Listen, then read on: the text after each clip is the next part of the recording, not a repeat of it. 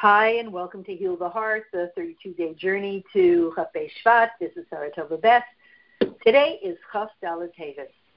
And everybody is probably pretty aware of the picture of the Alter Rebbe with that those eyes. Everybody knows the look of the Alter Rebbe's eyes in that picture. Sort of looking upwards, very mystical, I don't have to tell you, very haunting. So I, of course, is seventy. I am. And so when we are looking at that picture, thinking of the Alter Rebbe today, looking at those eyes, then we ask ourselves, what is it for me?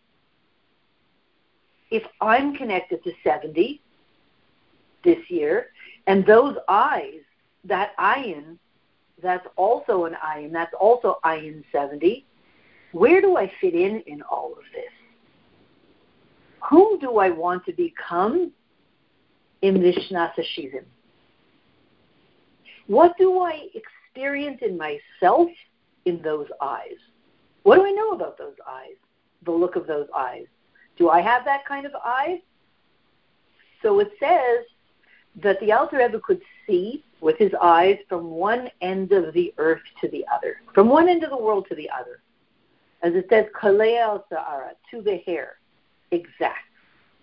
How does a person see from one end of the world to the other? We already said this about the Rambam, and now, most specifically, about the Rambam, we postulate that. We assume, because the Rambam collected the whole Torah. But about the Rambam, it said specifically, he saw from one end of the world to the other. How do you do that? Very simple. Chassidus tells us, the Ohr HaGanuz, the hidden light that Hashem hid after Hashem said, Yehi Ar, created light, created a world, and then took that very same light and concealed it. That's the light. That is the light that the Alter Rebbe used and uses to see from one end of the world to the other. Interesting, but clearly some of that light has been given to us because anyone now can see from one end of the world to the other, of course only with their computer, yet still. Things have upgraded Baruchnius so much that we have some kind of billions of billions of access to that.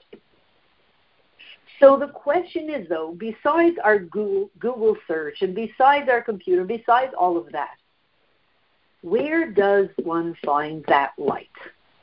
The light that you see in the Rebbe's, in the Alter Rebbe's eyes. The light that now we're curious about because we meet.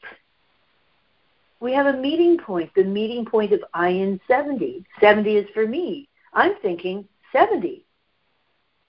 Whom am I going to become around this concept, around this year of seventy? So the question is, where is that light now? When Hashem created the world and hid it and concealed it, he concealed it in the Torah. And he concealed it also in the Hanukkah light, and maybe some other places, but specifically in Torah, which means in very simple terms, when we pull out a chumash, a sikha, a mimer, and we look at that, we are looking at the Ohr HaGanuz, hidden in there. That's why people who have been away from, from Hebrew words and Hebrew letters for a very long time see them, and something is moved in them, as if they can feel the light that's embedded in those letters. So maybe that could be our call to action. If we're curious about the Alter Rebbe's eyes, and if we feel, I'd like to have eyes more, more like that than mine are now. In a sense, just because that's the only place in life that I could really be myself. That's the only place in life, in that angle that you see in the Alter Rebbe's eyes looking, looking slightly upward, that is a place of healing. That is a place where the struggle of the world isn't happening. It's a frequency that's very subtle, and it's, a, it's on a hair. But you can see that that's a frequency where the struggle of the world is gone.